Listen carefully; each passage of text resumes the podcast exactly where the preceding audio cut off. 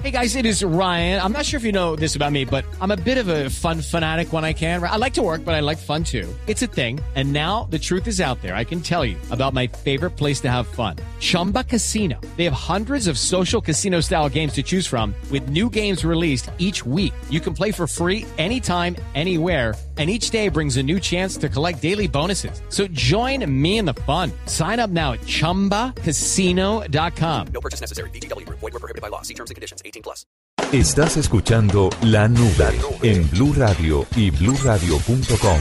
La nueva alternativa. Mura, a esta hora estamos con Manuel Bartual. Usted lo mencionó hace ya unos días aquí en la nube contando la historia de cómo él capturó tantos seguidores en Twitter y cómo logró que las personas se engancharan con una historia que al final era como como una especie de ficción, pero que todo el mundo tomó como real y de verdad se entusiasmaron muchísimo con lo que contaba Manuel a través de su cuenta en Twitter. Así que lo traemos como invitado el día de hoy en la nube para que nos cuente un poquito cómo fue eso, cómo se le ocurrió, cómo ha sido la reacción de las personas, porque cuando yo tuve la oportunidad de preguntar en Twitter si habían seguido eh, lo que Manuel Bartual hizo, muchos me contestaron diciendo que les había parecido fascinante, que les había roto el esquema de, Twitter y, y pues como la cotidianidad de esta red social, mientras que otros dijeron indignados que no, que lo habían tomado como cierto y que se decepcionaron un poco cuando se dieron cuenta que no lo era. Pero Manuel, pues al final tiene la verdad de esta historia. Manuel, bienvenido a la nube. Hola, ¿qué tal? Bueno, Manuel, cuéntenos primero para la gente que no sabe de qué estamos hablando, porque mucha gente, sobre todo aquí en Colombia, eh, se pierde un poco de las redes sociales. Cuéntenos un poquito de qué se trató esto que usted hizo a través de su cuenta en Twitter. Sí, pues eh, todo empezó el 21 de agosto, que yo estaba de vacaciones y, empecé a contar un poco como pues una historia de lo que me estaba pasando.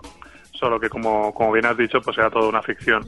Y nada, pues a lo largo de una semana entera, es decir, hasta el 21 de agosto, eh, de lunes a domingo, estuve estoy contando esta historia que, a medida avanzada pues iban pasando cosas más misteriosas, cada vez más, más extrañas y hasta entrar ya un poco en el terreno de la ciencia ficción.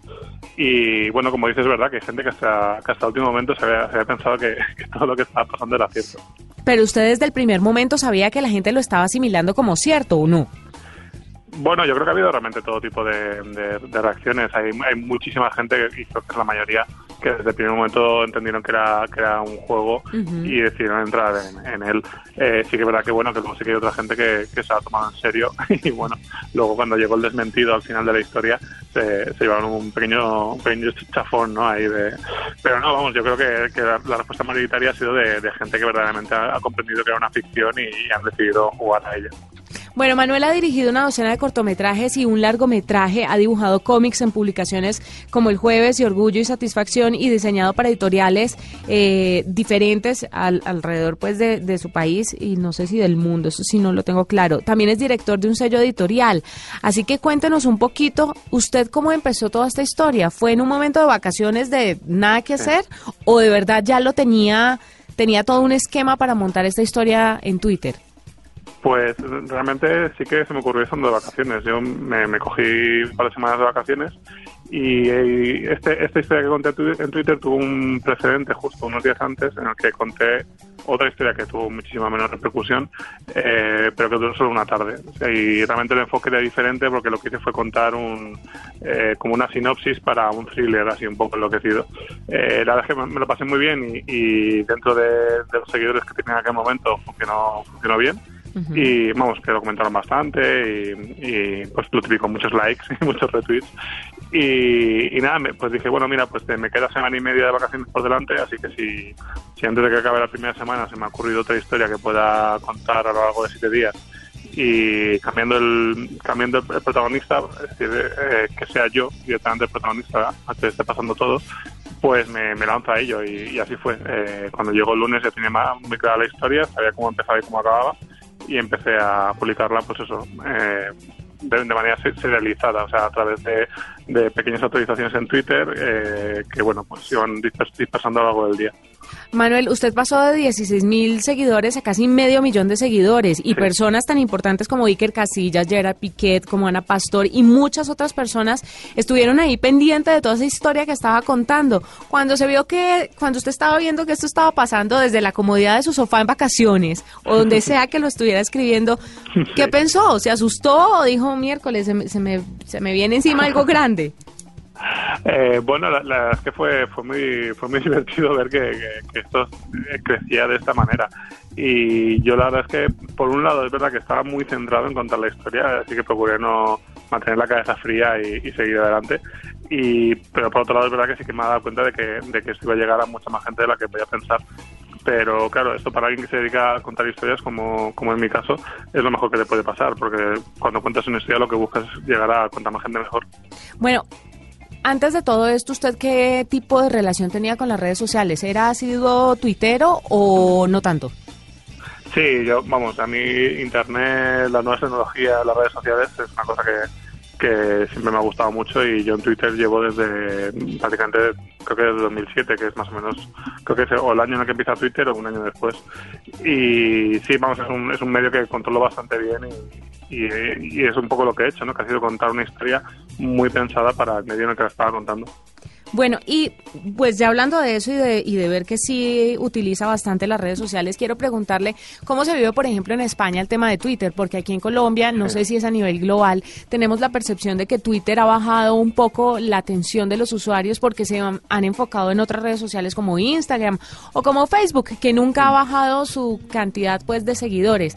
Pero en Twitter, como el, el enganche con la gente ha disminuido un poco y vemos que a través de lo que usted hizo en esta red social, la gente volvió y se emocionó con esta red social.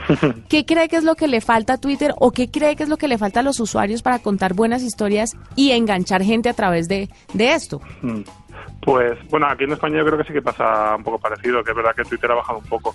Eh, a mí de todas formas sí que sigue siendo mi red social favorita, siempre siempre lo ha sido y, y por ahora, bueno, sí es verdad que Instagram, por ejemplo, que creo que también es una, una buena red social y que aparte a medida pasa el tiempo cada vez van incorporando más bueno más herramientas no eh, pero pero bueno Twitter también creo que le pasa una cosa es que hace, desde un tiempo a esta parte se ha convertido en un sitio un poco un poco gris, un poco de gente que entra siempre buscando a ver cuál es el, el tema por el que se tiene que enfadar ese día, ¿no?